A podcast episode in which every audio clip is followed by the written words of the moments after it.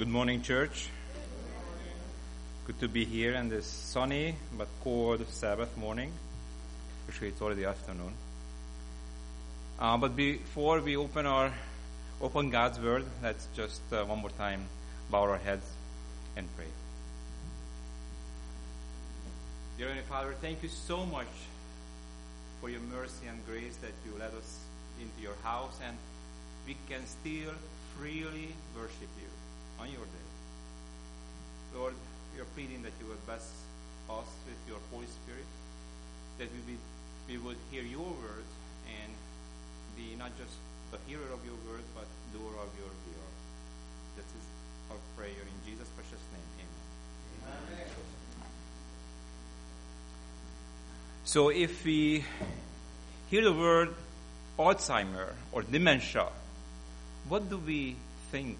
What comes into our mind? Forgetfulness. What else? It's sad, devastating, right? Right. I remember working as a nurse with one of my patients who had a kind of early stage of Alzheimer. And I remember going into their house, and um, and it was a really well-to-do family. The husband was a oral surgeon, and the wife was always, you know, on top of everything. And I remember seeing her and the frustration because she she forget things, you know, everyday things that she forget people's names, she forget uh, forgot certain words, so she couldn't communicate. So she realized that something is wrong and and the frustration, the upsetness that uh, this lady experienced, it was it was really really sad, really pitiful. I um, one of our um, Adventist um, dietitian in um, in the West Coast, uh, he had a book about um, Alzheimer, and uh, I recommended this book to this lady, and the know, desperation, and they ordered it right away. Um, unfortunately, the husband died, so I lost contact with them, and I had to work somewhere else. But I, I don't think I will ever forget the frustration that that lady had over her disease. So she knew that, that she has some dementia, some cognitive issues, and she just couldn't handle it. She just, you know, it just overtook her moods and feelings because dementia, you know, and Alzheimer's is one of the type of dementia, many dementia out there. It attacks your cognition, it attacks your uh, memories, and um, and it just really, though your body is somewhat healthy, when your mind is gone, you're gone. You're gone. Um, I remember another person, and the wife was it, the husband had the Alzheimer, and I had to tell the wife that, you know, you just remember what he used to be like, because when when this person got in this um, uh, mood swings and and and other um, expression of this disease, he he could be violent. He he was yelling at his wife and um, and not remembering who she is. So I, I always told the wife that, hey, you know what? Just, just don't take it personally. Uh, your husband is the one that you see it on the picture, what's in your memory. Um, yes, he's here with you, but in his mind, he's gone. He's, he's not there. Unfortunately, it's a really, really bad disease, and I don't want to scare anybody with this one, but let's just be honest to ourselves. Many times we also forget things, right? we forget our keys or wallets. I mean, and, and, and forgetfulness is, is unfortunately part of almost an everyday life. I guess most of us, for me for sure. And I remember when I was a child, my parents told me, hey, where did you do this? Uh, did you do your homework? And I said, oh, I forgot. So forgetfulness is unfortunately. That's why I think uh, God knows that. And how many part in the Bible we read that remember. We just have it in uh, Sabbath school. Remember the Sabbath, right? Remember because the rest of the world forget about it, right? The God says, remember. Remember Lot's wife. Yeah, yeah. We have to remember that this is not our home, right? we cannot take anything with us. And so, what do you think? Why should we remember the story of Balaam? Why should we remember? In order to get the answer, actually, it's in the in the in the verse um, Micah six five, and thank you for reading the verse. Um, at the end, it says, "That you may know the righteousness of the Lord." So this is why we have to remember this, this story, because this is how we can know, how can we remember of the righteousness of the Lord. Okay, let's see the story. Let's um, turn our page to uh, Numbers 22, and we are going to read from the first verse. Then the children of Israel moved and camped in the plains of Moab on the side of Jordan across from Jericho. Now Balak, the son of Zippor, saw all that Israel had done to the Amorites. And Moab was exceedingly afraid of the people because they were many. And Moab was sick with dread because of the children of Israel. So Moab said to the elders of Midian, Now this company will lick up everything around us as an ox licks up the grass of the field. And Balak, the son of Zippor, was king of Moabites at that time. Then he sent messengers to Balaam, the son of Beor, at Pethor, which is near to the river, in the land of the sons of his people, to call him, saying, Look, a people has come from Egypt. See, they cover the face of the earth and and are settling next to me. Therefore, please come at once.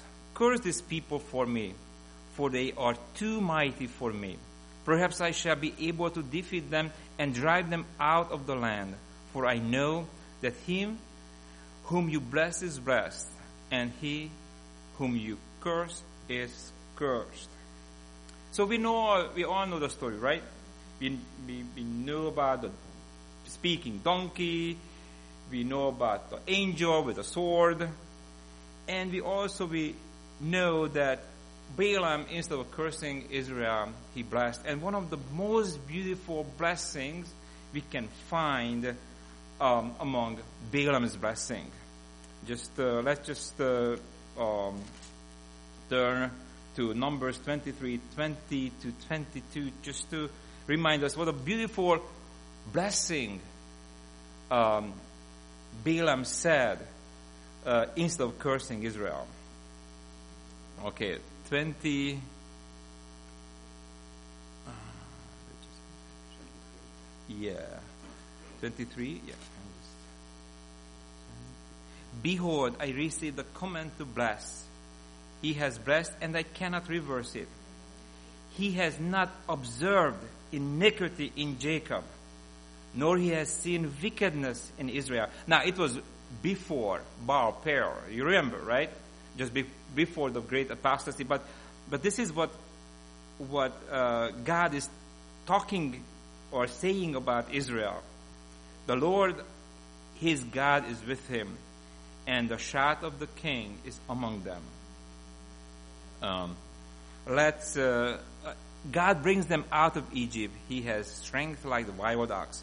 Let's see another blessing on the next chapter 24, 5 to 7. Another beautiful picture of Israel. And if you read the um, uh, patriarch and prophets, I mean, I mean, Balaam really saw God's blessing on these people.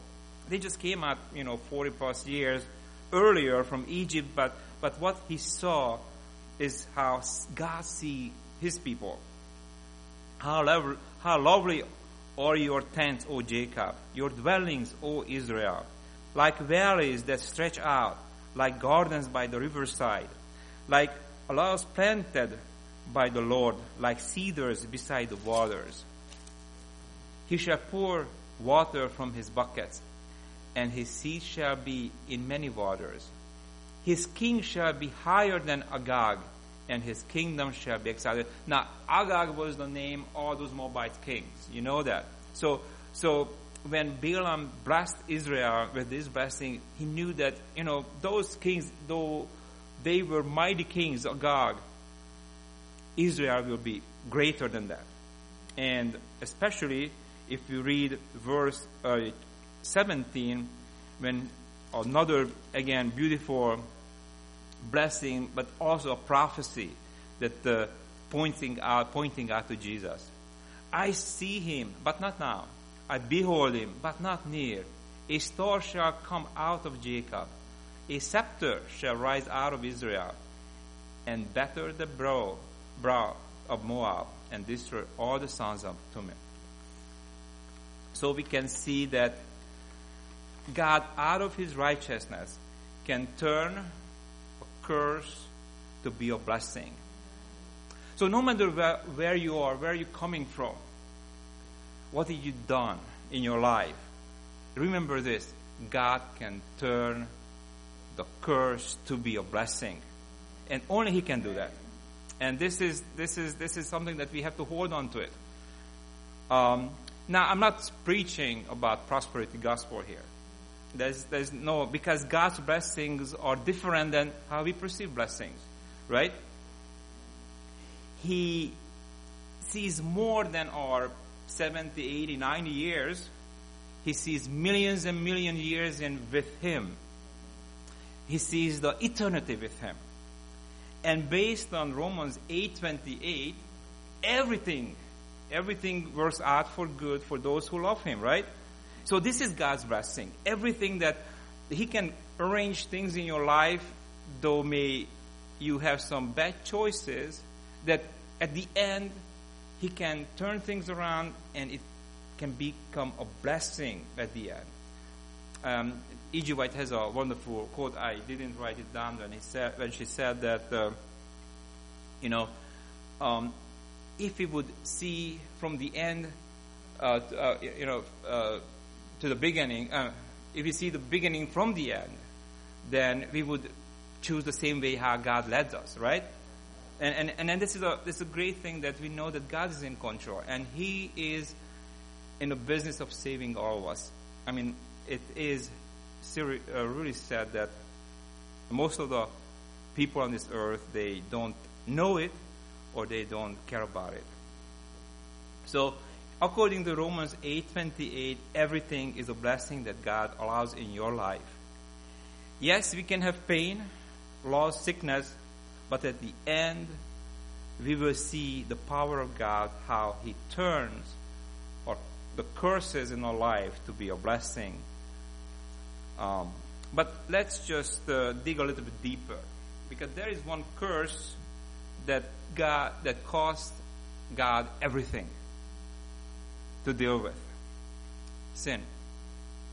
Because sin brought the biggest curse, death to this earth.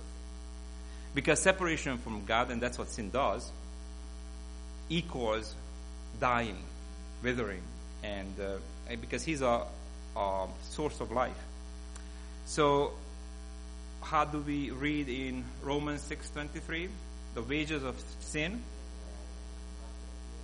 but gift. Yes. But if we just look at that, this is the consequences of sin, the death, the curse.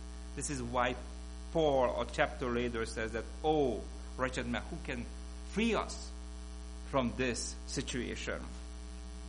Now, now this is where I think my mind, my comprehension gives up.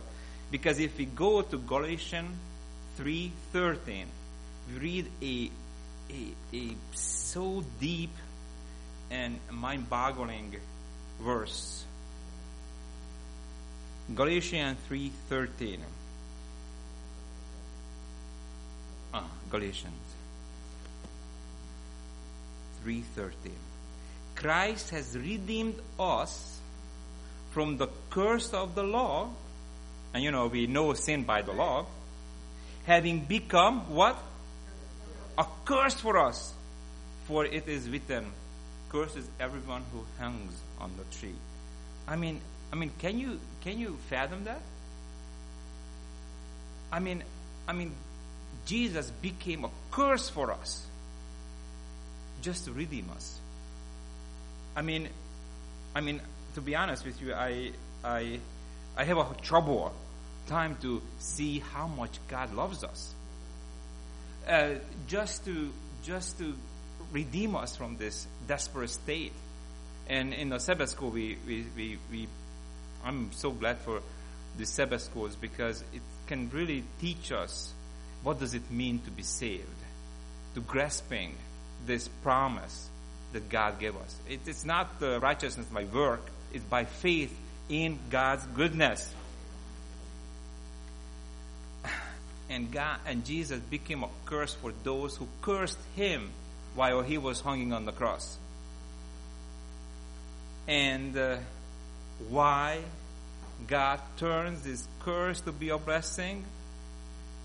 Why did he do it in Israel? Let's see Deuteronomy 23 5. Why does he do that?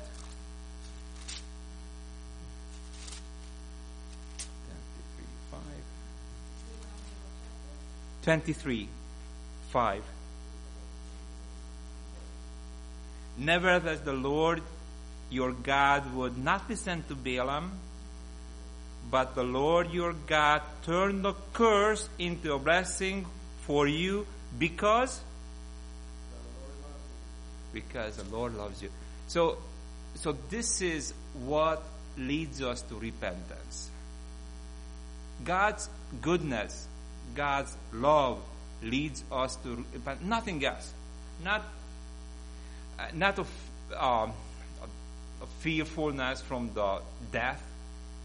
It, it, it, that's why Darwin became an atheist, because the the way how he was rose up, he just couldn't imagine the God, a God who puts people into purgatory and just living there. No, it is the love of God, the only thing that can lead us to repentance. And, um, and and that's what we have to see here see God's love as he was hanging on the cross, became a curse, so he can redeem us from the curse. And, and this is the greatest blessing that you can ever experience. Now, um, Roma 2 4 says this is what leads us to repentance. If we understand this love, if we accept His love, if we let this love transform us, then this will be our greatest blessing. A transformed character that reflects Jesus. We had a question of, in the Sabbath school that how can we really um, call the Sabbath day a delight? If Jesus lives in us. that's, the, that's the simple answer. If He lives in us, yes. And how can have peace even in the worst circumstances? How were the martyrs going into those horrible you know, arenas and, and singing while the lions and other beasts were just about to devour them? How did they have peace? Only if Jesus lives in your heart. Amen. Amen. Now, there is a quote that I would like to read at the end that shows that it is not easy for God. Sometimes we think when we are going through all these tribulations that that uh, that how God can allow these things to happen with us. But let me just share a quote from the book of education that I think I I'm sorry if I already shared it in know, previous occasions, but this just shows that it is not easy for God. It is not easy. So, education, uh, page 263. Those who think of the result of hastening or hindering the gospel think of it in relation to themselves and to the world. Few think of its relation to God. Few give thought to the suffering that sin has caused our Creator all have suffered in Christ's agony, But that suffering did not begin or end with his manifestation in humanity. The cross is a revelation to our dull senses of the pain that from its very inception sin has brought to the heart of God. Every departure from the right, every deed of cruelty, every failure of humanity to reach his ideal bring grief to him. When there came upon Israel the calamities that were the sure result of separation from God, subjection, subjugation by their enemies, cruelty and death, it is said that his soul was grieved for the misery of Israel. In all their affliction, he was afflicted, and he bare them and carried them all the days of the old. His spirit maketh intercession for us with groaning, which cannot be uttered, as the whole creation groaneth and travaileth in pain together. The heart of infinite Father is pained in sympathy. This is a really hard one here. A word is a vast Lazar house. Is a scene of misery that we dare not allow, allow even our thoughts to dwell upon. Did we realize it as it is, the burden would be too terrible. Yet, God feels it all. He cannot just turn the channel. He cannot just look away. He sees all the horrible things on this earth. Or lots of murders, abuse, pain, everything that this curse of sin came, uh, brought to this world. In order to destroy sin and its result, he gave his best beloved. And he has put it in our power through cooperation with him to bring his scene of misery to an end. This gospel of the kingdom shall be preached in all the world for a witness to all nations, and then shall the end come. See, God sees the future, not just the present. And though He, while He is seeing or present, and He suffers, suffers, He already seeing the same time what He will do when we will live with Him forever.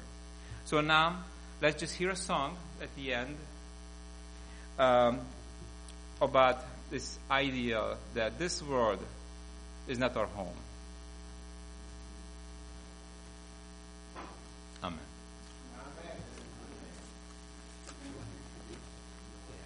Um, and I'm going to introduce my wife, Heidi Sinkum, and she's going to share the song with you. Amen.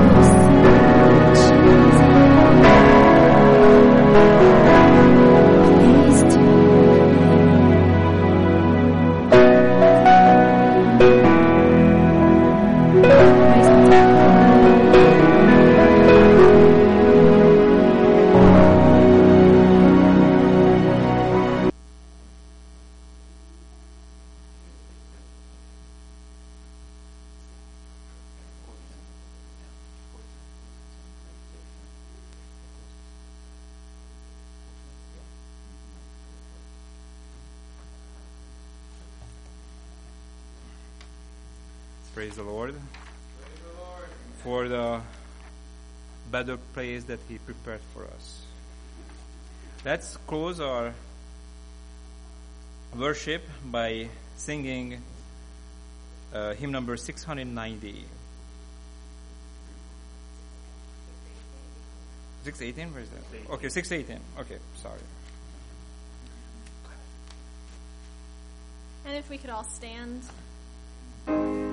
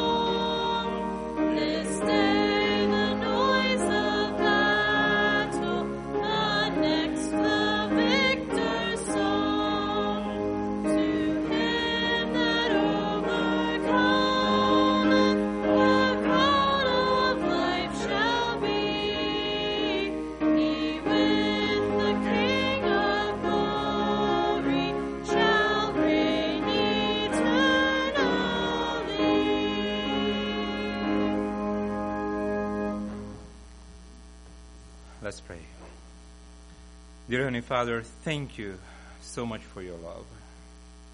Thank you so much for your Son Jesus Christ who became a curse for us to redeem us from this sinful life. Lord, may this redemption will be complete when Jesus comes back. So we would be ready, we would be reflect his character perfectly.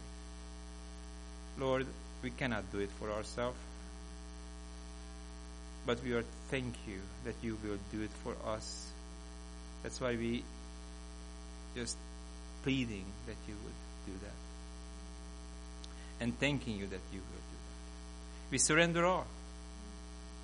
Lord, everything is yours. Our thoughts, our mind, our hearts. And please keep it. Keep it and purify it. In Jesus' precious name, amen. amen.